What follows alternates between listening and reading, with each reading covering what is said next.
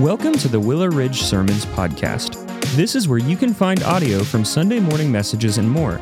Make sure you're subscribed so that you don't miss future episodes, and thanks for listening.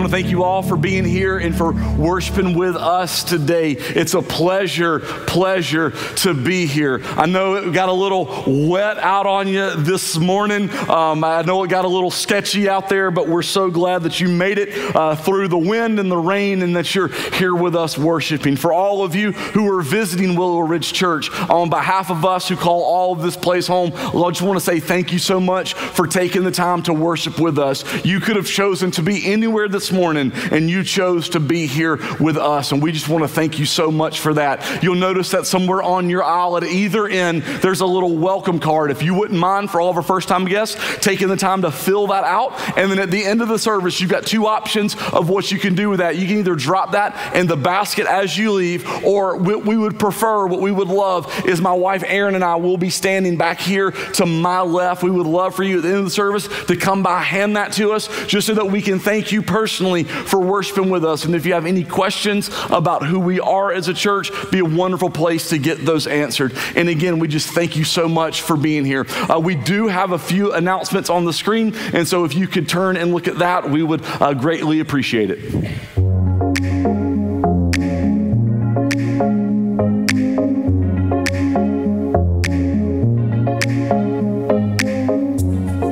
If you're considering being baptized or would like to know more about what baptism means, join us for Discovering Baptism. Baptism is a beautiful part of being a follower of Christ, and we would love to come alongside you in taking this next step in your journey as a believer. Discovering Baptism will be on Sunday, September 17th at 10:15 a.m. To sign up, you can visit willowridgechurch.org forward slash discover or email david.allen at willowridgechurch.org. Guys ages 8 and up are invited to join us for Man Camp, a weekend filled with outdoor activities, food, and fellowship. Ages 8 to 12 are free, and the cost for ages 13 and up is $40 per person. This event takes place on October 14th with an optional campout on the evening of the 13th. For more information and to register, visit willowridgechurch.org forward slash mancamp. We'd love to pray for you this week. Text the keyword WRC prayer to 833 352 0356, and our prayer team will be in touch.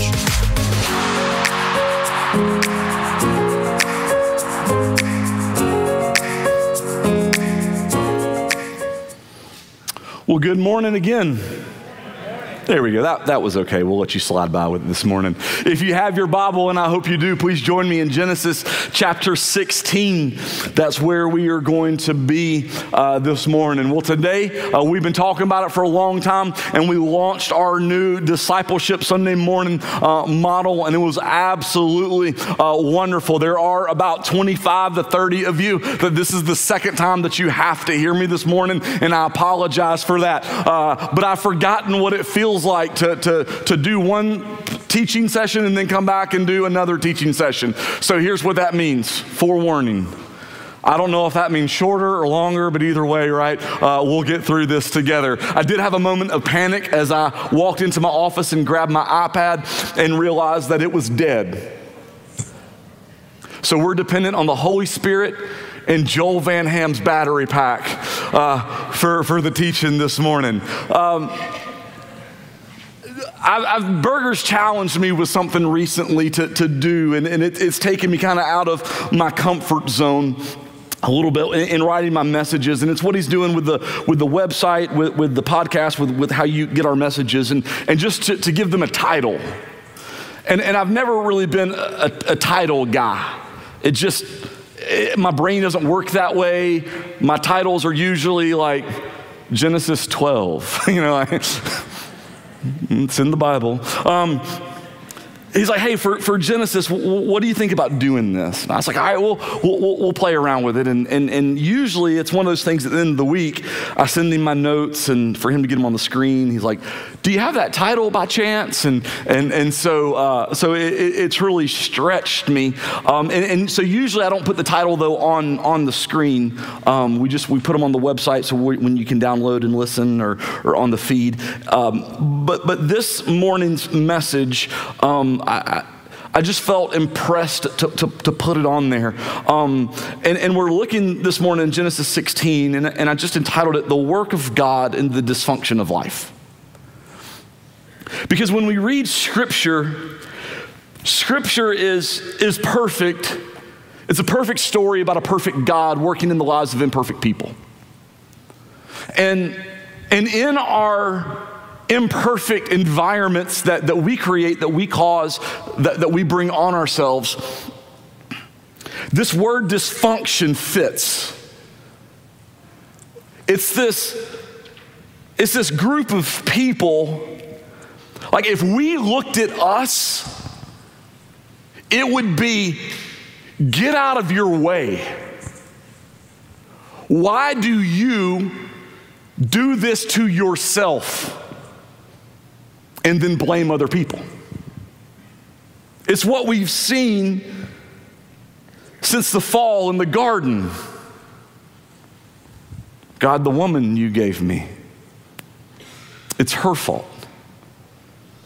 It's, it's the beauty of Scripture, though, because what we see is, is God works and moves and uses this, this group of, of people like you and I to, to do miraculous things for his name and his glory.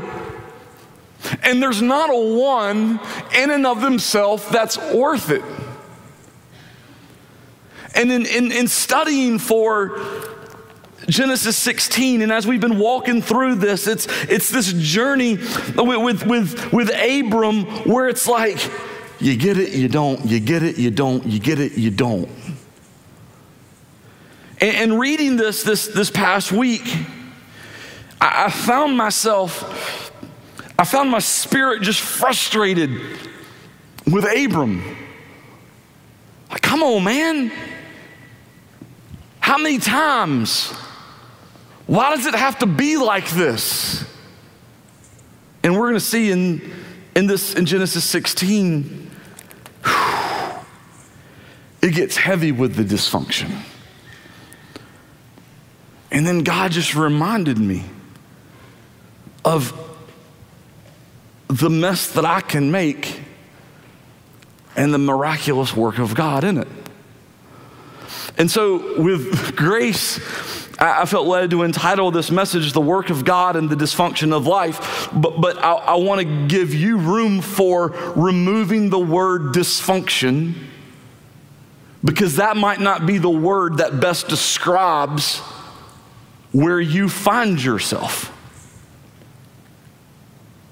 I, I, I love the song that we just sang, Graves to Gardens, for, for a couple reasons. I, like the tune, I, I like the beat. It's one of few songs that makes me dance in my little weird, awkward bob there, tap my foot kind of way, right? We call it the Hawkins because that's what Brent can do as well, right? In my mind, this is pretty cool. Um, right? In, but what I love about the song is the imagery of hope. You turn graves into gardens. And, and when I read this and I see this draw out of dysfunction, maybe, maybe you're, you're looking at, at where your life is now, and it, it's, it's, it's the mess, it's the hopeless, it's the frustrating, it's the persecution, it's the, the, the, the whatever word that describes for you. But, but here, here's my point. Here's what I don't want you to miss Whatever that word that you feel that you have right now to describe your life, what I don't want you to miss and, and, what we can be capable of, and what I was missing earlier this week was the work of God. And that He is working powerfully, miraculously, never ceasing work that is going on in your life. And this story right here, it, it, it gets dysfunctional quick. And if we if we allow ourselves, we can land there and, and miss the work of God. So let's look Genesis 16. We're going to read verses 1 and 4.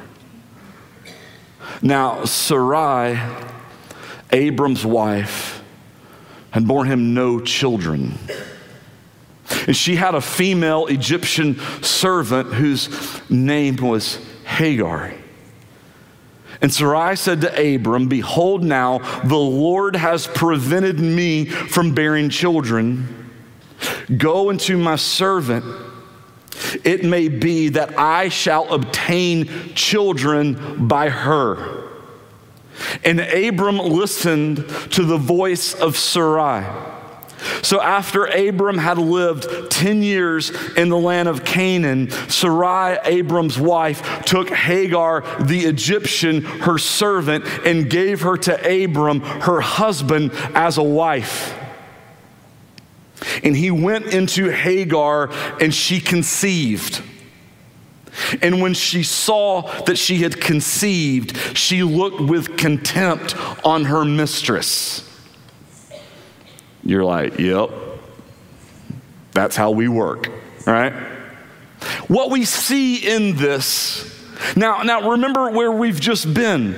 Genesis 15 that we looked at last week. Like there's, there's this covenant and the reminder, the covenant made with Abraham of what God promises him. Uh, God takes him out uh, last week, what we saw, and, and has him look at the stars, and he says, Your descendants will be, will be like the stars in the heavens, right? Too many to count. But yet, what we know is that Abram and his wife are, are elderly. They've passed that time in their life to to conceive, to carry for, for Sarai, to raise up children. They feel like there's the point of no return. But we walked out of here last week with seeing that what God did and what God reminded Abram. And the Bible tells us that Abram believed in chapter 15, verse 6, and that it was counted to him as righteousness. And we see at the very end that God makes a covenant before Abram for the people where God passes through, God leaves Abram out of the signing of the contract of what's there, and God signs it twice. Twice, confirming what he's going to do. And we turn the page, and it's like it didn't happen. So, what in the world is going on? See, this is, is, is, trusting a plan, but, but not a process. Here's, here's what I think as, as, we, as we read this Sarai and, and Abram believe God to a degree. They believe that God will provide them with a son. They believe that. The problem is they do not trust the seemingly impossible task that it will take for them to have their own son. They believe in, in, in what comes after the equal sign that they will have a son. What they can't see is, is Lord, how do we get there? How do we make this happen? Because it should have happened by now. In, in, in verse 2's interesting. Sarai either acknowledges or blames the sovereignty of God. She says, The Lord has prevented me. She's either saying God's in control of this or God's in control of this and I blame him. But she sees her womb as God saying no instead of seeing her womb as God saying, not right now. Not right now.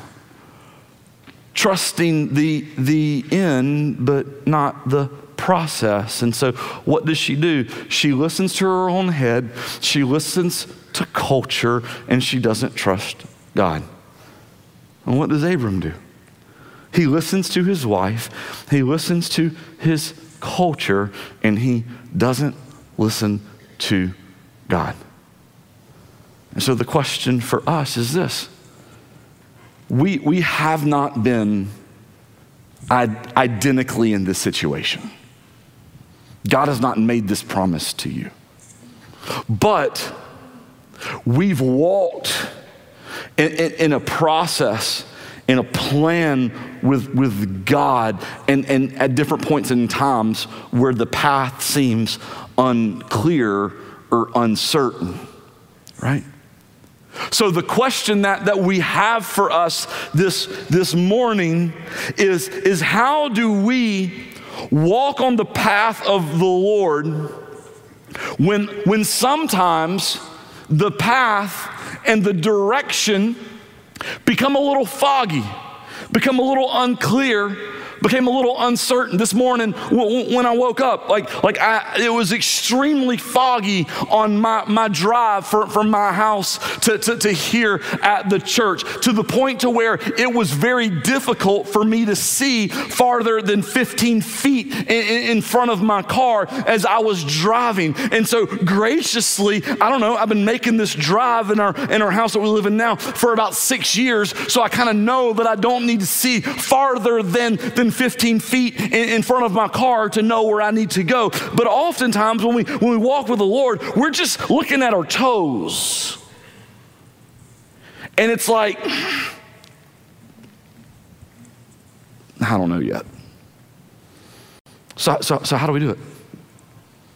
How, how do we walk the path of the Lord in times where the path seems unclear. And, and, and this is what, what I think we can, we can learn from this situation of, of what we need to desire in those moments, what we need to set our heart and positioning toward. In the decisions that we make, we need to seek obedience over control. We need to seek obedience over control. So let me, let me explain a little bit about what Sarah proposes to her husband, okay? There wasn't a fertility specialist to go to, there wasn't tests to be run. And so, what was socially acceptable in their culture was to, for a, a wife to offer one of her servants as a form of, of, of surrogate. To be able to say, this is how we will have a child, and it comes with my blessing, which is why when you when you look at, at her words that she says, she says, and then we will have children. And what was acceptable and what Sarai does is she claims for herself the womb of another woman. And now that this agreement can be made, she sought control over obedience. So, so what's the difference? Obedience seeks to eliminate sin. Like if you're saying like, but what's it look like to be obedient? To be obedient means means means this for me in its most simplistic form that my brain can understand is this. When I know that it's sin, I don't choose that. I might not always know what the best path might be, but I know that that ain't it. And obedience seeks to eliminate sin, but yet control will do this control will invite or justify sin. Control says, Well, I'm just gonna have to do this my way so that the end can happen and so that we can move toward this. But God said, You will have an heir. But the reality of obedience means this you will have to wait. And so Sarai and Abram said, Well, well God, we, we, we may, we trust you that we're going to have this. But, but waiting on you is, is not what we're going to do. And, and so they, they, they justify their sin. They allowed culture. They allowed what everyone else would have justified for them. They took control of the situation. They invited and justified adultery on the basis of surrender to culture and on the basis of surrender to self. Now, if you've ever consciously spent a lot of time waiting on the Lord, let me say it's, it's not often fun or it's easy. It's been at least 10 years for them. If you've ever waited on the Lord, in the moment, it's not always fun or easy, but it is always worth it. It's always worth it. God does so much in the waiting that when it happens, it's worth it. Because waiting on God produces something it produces a deeper depth of maturity. But they follow through on their plan of what they want to do, of what they want to accomplish, and a baby is conceived. Let's look at verse 5. And, and Sarai said to Abram, May the wrong done to me be on you I gave my servant to your embrace. And when she saw that she had conceived, she looked on me with contempt. May the Lord judge between you and me. But Abram said to Sarai, Behold, your servant is in your power. Do to her as you please. Then Sarai dealt harshly with her, and she fled from her. And what we see here is this culpability of sin. When we sin, we always like to instantly admit that we've done wrong, right? No. No. You're like, yeah, that's, that's how I know you don't, and I don't do that either, right?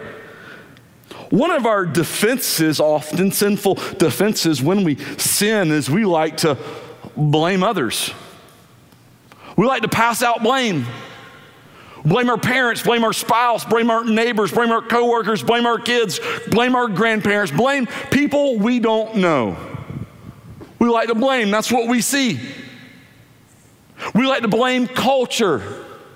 We like to blame circumstances. And we like to blame God. God, if you hadn't done this, if you haven't given me this, if you hadn't trusted me with this, if you would have made me different, if you would have bent me this way as opposed to that way, if there had been these pieces, then God, I wouldn't find myself in these situations where I find myself. And that's what we see here. Sarah blames Abram. You, you did this. She blames Hagar. She, she looks at me with contempt. Yes, nothing in this passage of Scripture points to a conversation where Hagar says, Sure, sign me up for this. Nothing that we've seen points to that this is what happened. And what we begin to, to see in this, in, in, in Sarai, is, a, is, is, an ability that, that she has that, that, that we often have as well, that in, in, our sin to say it's not my fault and I'm the victim of the circumstance. And then Abram. In, in, in leadership failure after leader, leadership failure sees Hagar as what society would have seen her as as well an outcast servant it says in, in, in, the second verse that we read that, that when, when uh, Sarah offers her to, to, to Abram is that she's a servant girl. She's an Egyptian servant girl. So she was probably someone in the interactions when, when Abram would flee back to, to Egypt and, and go there and they had all those dynamics that happened would be offered to, to him as payment. She's of little value. And Abram, who sees her as an outcast and as a womb, and that's it. Looks at his wife and says, Do as you please. Do as you please with her. And what we see in this, in the life of Sarai and in the life of Abram, what we see is the sin of I value my life over all else. I value my convenience. I value my feelings. I value my direction. I value what I want above all. Do as you please. So, verse 6 says that Sarai dealt with her harshly harshly. And she fled from her. It's verse 7. The angel of the Lord found her by a spring of water in the wilderness, the spring on the way to Shur. And he said, Hagar, servant of Sarai, where have you come from and where are you going? And she said, I'm fleeing from my mistress Sarai. And the angel of the Lord said to her, Return to your mistress and submit to her. The angel of the Lord also said to her, I will surely multiply your offspring so they cannot be numbered for multitude. And the angel of the Lord said to her, Behold, you are pregnant and shall bear a son. You shall call his name Ishmael, because the Lord has listened to your affliction. I love this description. Any of you that's had that son, you get this he shall be wild. He, he shall be a wild donkey of a man, right? All right, girls, single teenage girls.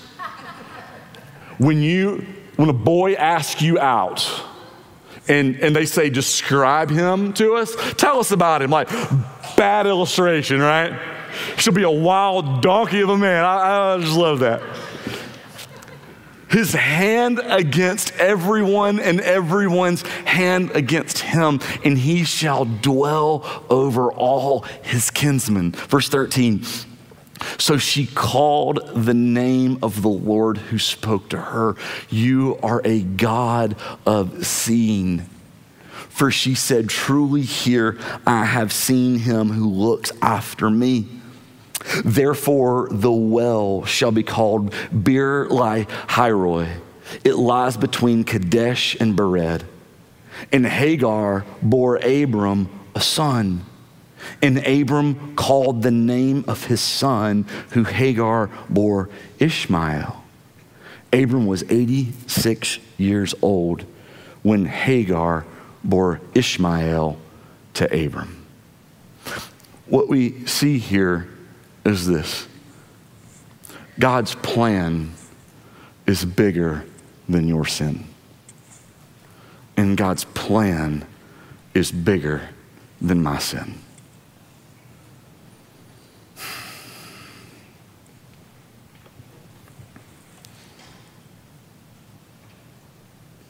Was Ishmael conceived in a God honoring manner? No. There's culturally acceptable. God honoring? Absolutely not. When we look at this interaction, and we're going to talk about this angel of the Lord here in a moment. While not all children are conceived in a God honoring manner, no child, not one child, is an accident or a mistake. And while a pregnancy may be a surprise to you or to me, no pregnancy is a surprise to God.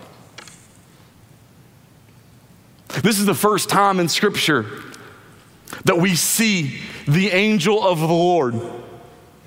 We're, look, look at the interaction, though, that, she, that, that, that we have.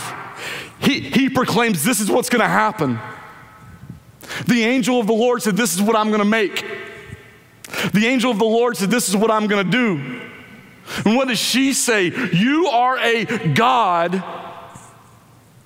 of seeing. In this moment, what I believe in the angel of the Lord, who would later appear to Abraham, who would later appear to Moses, to Israel, to David, and Elijah, what we have happening right here for the first time is the angel of the Lord who would appear to all of these great men of faith, who would appear to God's chosen people. The angel of the Lord, which, by the way, we can argue and talk about this later, I believe she's seeing Jesus. He comes to an impregnated servant girl for the first time. This is what we see. And it just shows the heart of the Lord for the unborn, the heart of the Lord for the outcast. And what we see here is He gives her something. He gives her something. God gives Hagar instruction.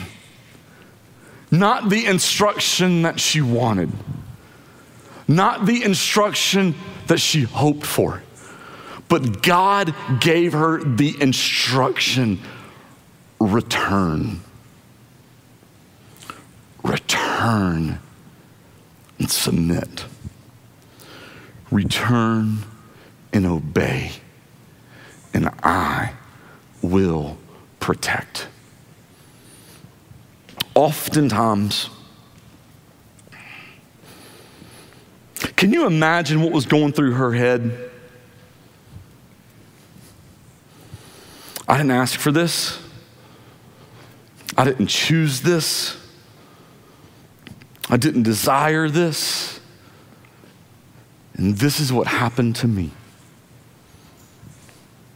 And she chooses this path. And, and God says, turn and return.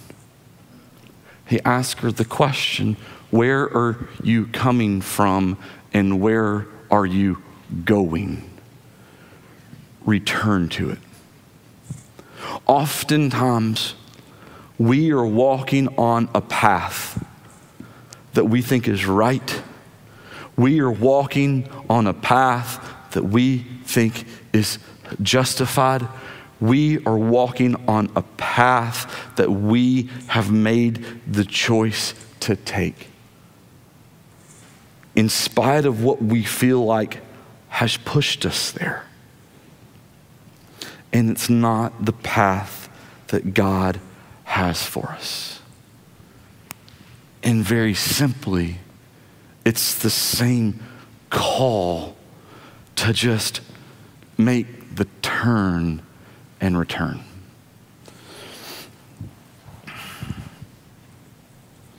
I know what hindered me for years before I understood the grace of God before I could begin to comprehend his great love for me. My opposition of, of turning was that I'd gone too far. I'd made it too far down the path. I'd burned too many bridges. I'd done too much damage. I'd seen nothing but a trail of destruction and hopelessness. And God just said, You're not too far gone to turn around and come to me. And so God gives Hagar instruction, but he, God also gives Hagar a promise. Verse 10 The angel of the Lord also said to her, I will surely multiply your offspring so that they cannot be numbered for multitude. That sounds really similar, right? And the angel of the Lord said to her, Behold, you are pregnant and shall bear a son, and you shall call his name Ishmael, because the Lord has listened to your affliction. Uh, he shall be a wild donkey of a man, his hand against everyone, and everyone's hand against him, and he shall dwell over against all kinsmen. And so, so he says, If you turn here, here's what I need you to do I need you to turn here and I'm going to make you a promise of who your son's going to be. Well, history moment and a little foretelling of what we'll see. Um, a- Abraham and, and Sarai will, will, will have a son named Isaac. And from him, what we will see is the lineage of Christ we will see that this great generation of faith that will come, but we will also see what, what, what comes from this lineage of what we will see in God's people. We just talked about it is, is Israel, the, the Jewish people. And, and, what we hear from, from, from this is that, is that Hagar will, will bear a son, and, and his name shall be Ishmael. Well, to give you a little um, uh, world re- religion study, this will be the, the father of what um, Muslims will, will, will claim to their, their heritage back to Abraham. And so from Ishmael, will come Islam. But also from Ishmael will come as the Jewish people, ethnic people, will come from Isaac. From Ishmael will come the Arab people. Now, from this one man, two sons will be born. Now, go home today and cut on the news. And tell me if conflict from Genesis 16 isn't still ringing true today. And I want you to think about this. In this moment, God could have chosen to erase this woman. He could have chosen to erase this unborn baby from the earth, and he didn't. God had, while he had chosen for himself the, the, the Jewish people, for, from, from him will come the blessing of the nations of what we saw in Genesis 12. From here, what we begin to continue to see of what we've been seeing take place since Babel, when man decides, I'm going to do things in my own way, is the creation of the nations of what we'll continue to see. And what we find in this story that when we see this situations, as we look at people as problems, when we look at people as enemies, what God sees are his people whom he loves. And so that's why when we read this and we wonder, God, why would you do this in this very first book of the Bible that you've given us? And to understand it, though, we've got to jump to the last book of the Bible in Revelation 7 9, where, where, where John writes, After this I looked, and behold, a great multitude that no one could number as he looks up and he sees heaven from every nation, from all tribes and peoples and languages standing before the throne and before the Lamb, clothed in white robes with palm branches in their hands and crying out with a loud voice Salvation belongs to our God who sits on the throne and to the Lamb. Because it's not just going to be one group, but it's going to be the gathering of the nations. And so we see God, lastly, here gives Hagar a blessing. Verse 13 through 16. So she called the name of the Lord who spoke to her. You are a God of seeing. For she said, Truly, here I have seen him who looks after me. Therefore, the well was called Beer-lahai-roi. It lies between Kadesh and Bered. And Hagar bore Abram a son, and Abram called the name of his son, who Hagar bore Ishmael. Abram was 86 years old when Hagar bore Ishmael to Abram. Hagar's response in verse 13, I love this. You are a God of seeing. Look at what is happening. What does Hagar experience? God, you're with me. And you know and you see what's been done, what has happened, what has take, taken place. You know and you see. And she doesn't blame that it happened to her.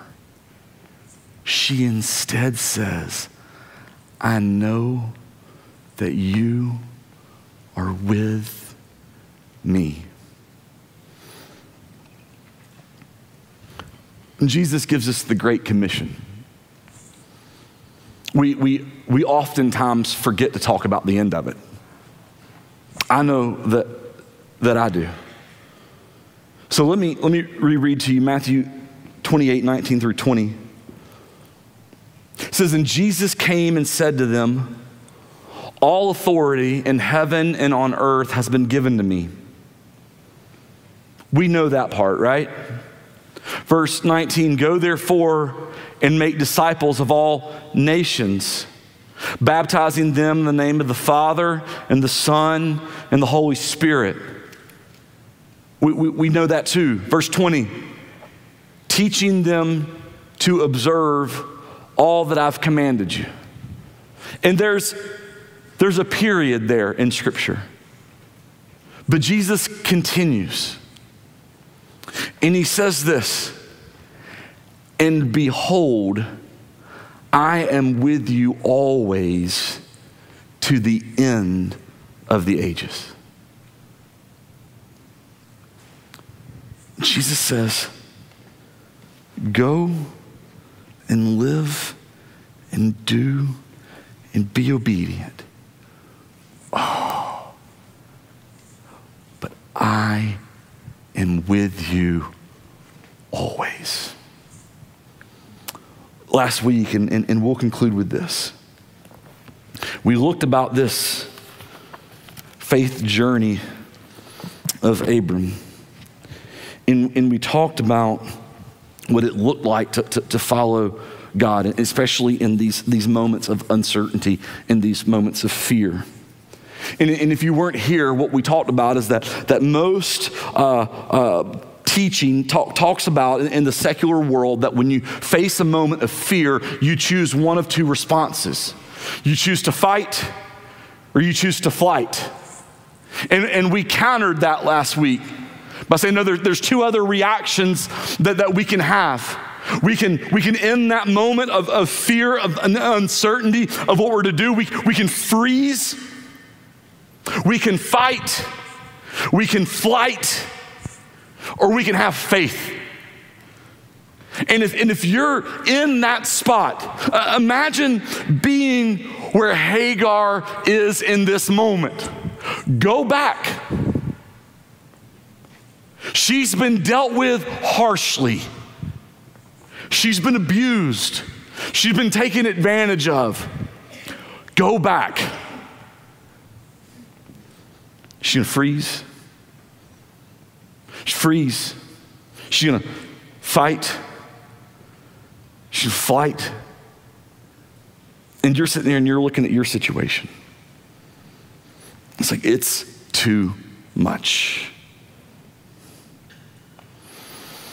And you're frozen. This morning, God's saying to you, Hey, I'm with you.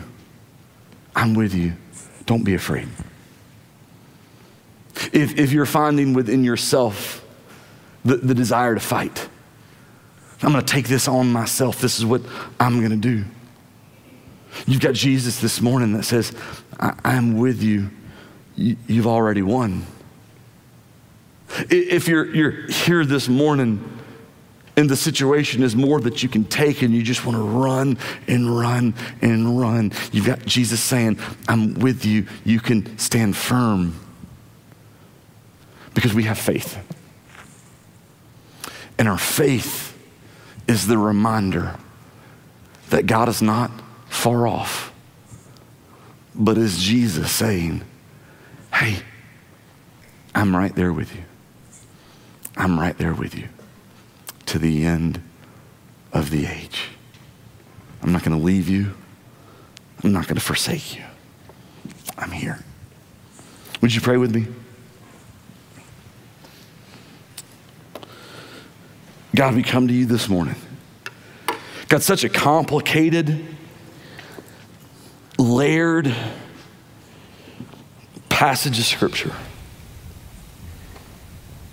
It's one where we can see, Lord, the depth of depravity that we are capable of. Lord, the hurt and the suffering that we can impose onto others. Lord, we can look at it and see the dysfunction that we create. And God, and if, if we stop there, Lord, it, it's a sad story. But it doesn't, it doesn't stop there. Because what we have, Lord, is the promise that you are a God who sees. You are a God who knows.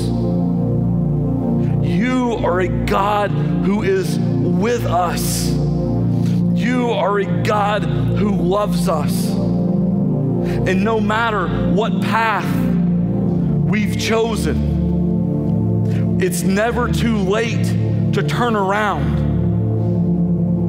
It's never too late to return back. It's never too late to come to you. God, my, my, my prayer this morning is is there someone or some people who are here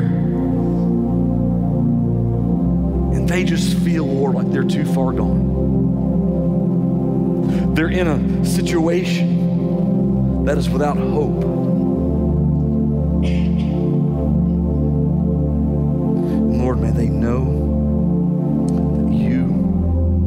Right there